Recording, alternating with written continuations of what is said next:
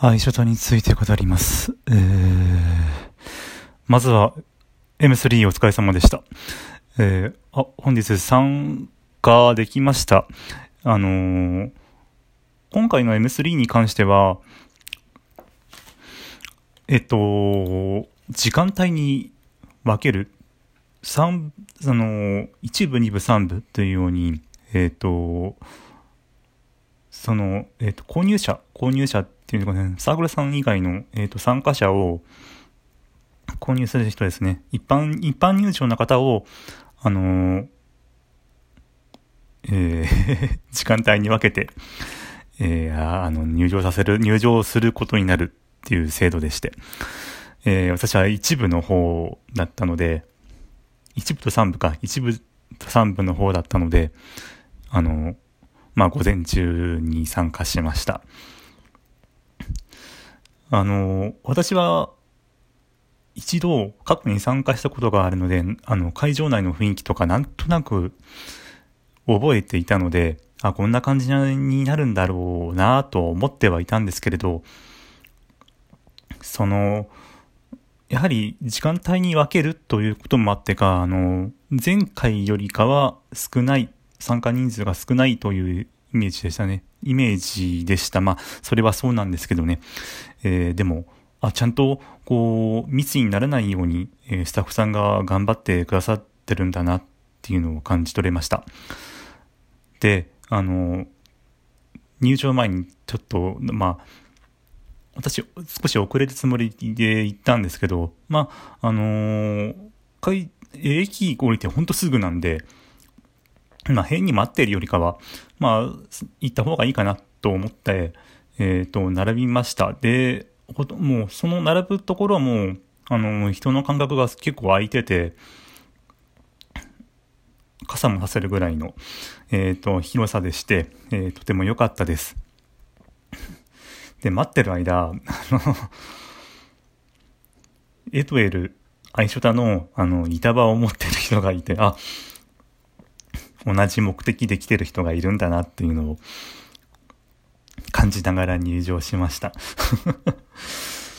それでですね、あの、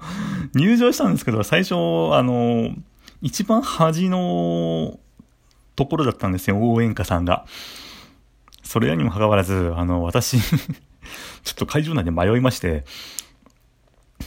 で、あの、反対の方向にえー、最初行ってしまって、あ、これ反対、あ、これ反対かもと思って反対に行ったら、あの、いました。ちゃんといて、えっ、ー、と、購入して、で、あの、ありがとうございますということで、えー、ちゃんと、あの、シュシュのメンバーへの手紙も、えっ、ー、と、応援歌さんへの手紙も、えー、ちゃんと渡すことができました。それでですね、あの、しばらく、なんでしょう、こう、イベントがなかったこともあってか、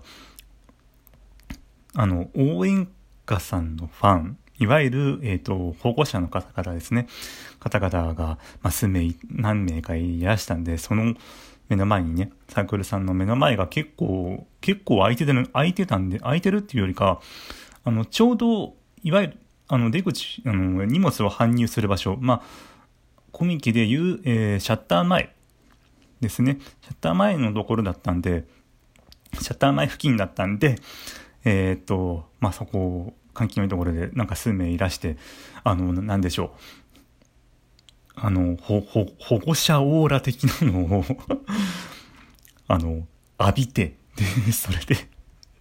帰ってきました。あまりね、長居するのも良くないかなと思って、本来だったら、あなんか他になんかあるのかなと思って、会場ぐるっと回ったりはするんですけれど、まあ、ね、長居するのもね、このご時世ですから良くないなと思い、えー、簡単に済ませました。で、内容ですよね。内容は、あの、まあ良かったです。そりゃそうなんですけど、まず、エトエル、エトエルの、その、なんでしょう、可愛らしさとか、なんか純粋、なんか純粋な感じ。あれは、あの、ルシフェルには、良い意味でなくて、あの、かっこよさ。がすごい出てる感じでした。で、あの、今の、あの、エトエルのメンバー、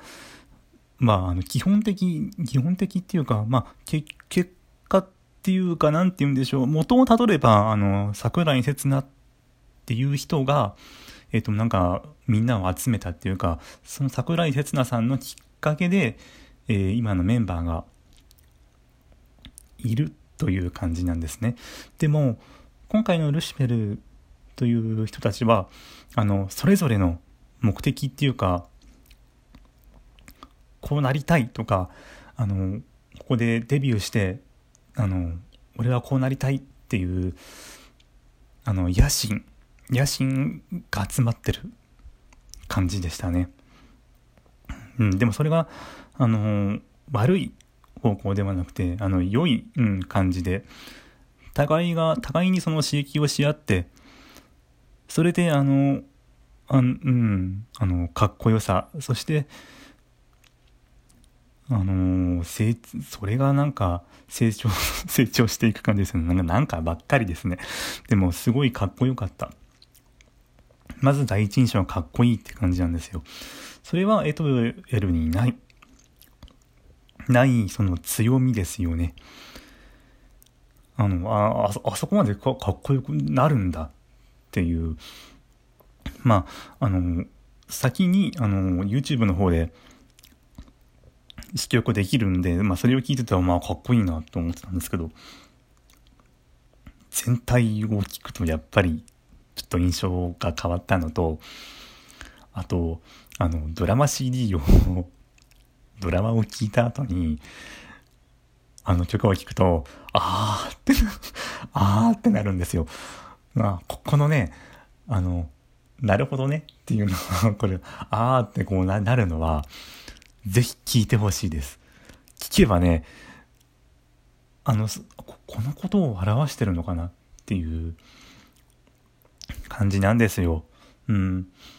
でね、あの、これ、他の作品でもそうなのか、まあわからわからないですけど、結構ね 明るい子って結構闇深かったりするなっていうのを あのかん、感じたかな、改めて。うん。で、あの、隼人くん、隼人さんが、あの、なんであそこまで桜井刹那という人に執着してるのかっていうのをも、なんとなく、まあ、まあ、わかるんですよ。うん。一応こう、こう、いうん、なんと、なんね、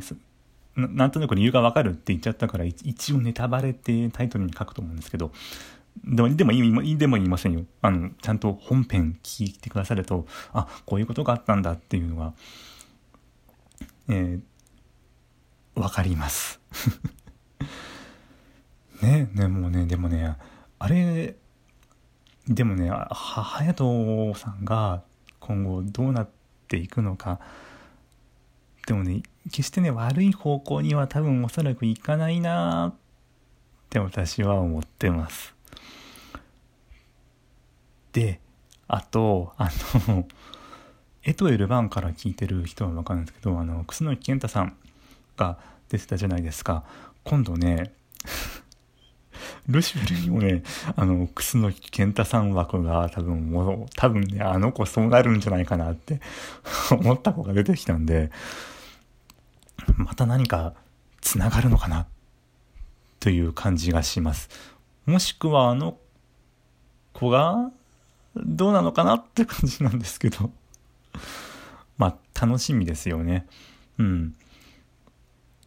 ここから、あのー、どう、えっ、ー、と、展開的には、あのー、ルシフェルはミッション系。で、エトエルは、あの、もう、ルシフェルとは違う、あの、王道王道のなんか、その、え、ー、と、少年、少年らしさの良さを前面に出した曲とか、またはちょっと毛色の違うものも、たまにポンと出してくるのかな、というのを感じ取りました。でもその逆っていうか、あの、かっこよさに本当方向転換っていうか、あの鋭くなってるのがあの彼らのルシフェルなんでまあ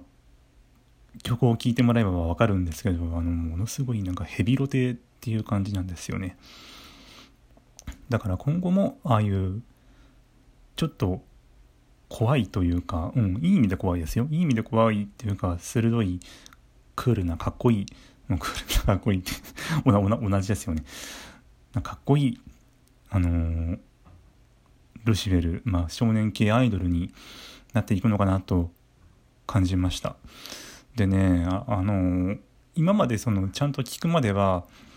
あの俺は健太さんのこと好きになるのかなと思ったんですけど俺ねゆうゆうゆうゆうさんの方がね特にね最後死になるのかもしれないですルシフェルの中では。でもでも、あのー、これだけじゃね、終わりじゃないんですよね。うん。何度も言ってると思うんですけど、とわさんとりょうさんのユニットがありますので、アルビレオが。ね、それも、徐々に、徐々に、徐々にっていうよりは多分、おそらく、今年中には、なんか情報が出るんじゃないのかなと。または11月下旬に、あのー、なんかダウンロードで販売されるんじゃないかなってなっ、かなと私は思っております。ということでね、えっ、ー、と、もう、今回で20回目、20回目の愛書との語りでしたが、えー、またね、もう一回やればね、もう4時間ぐらい話してるのかな ?21 回目でね、4時間ぐらい、えー、愛書とのことを話すと思うんですけども、えっ、ー、と、これからも良ければお聴きください。ありがとうございました。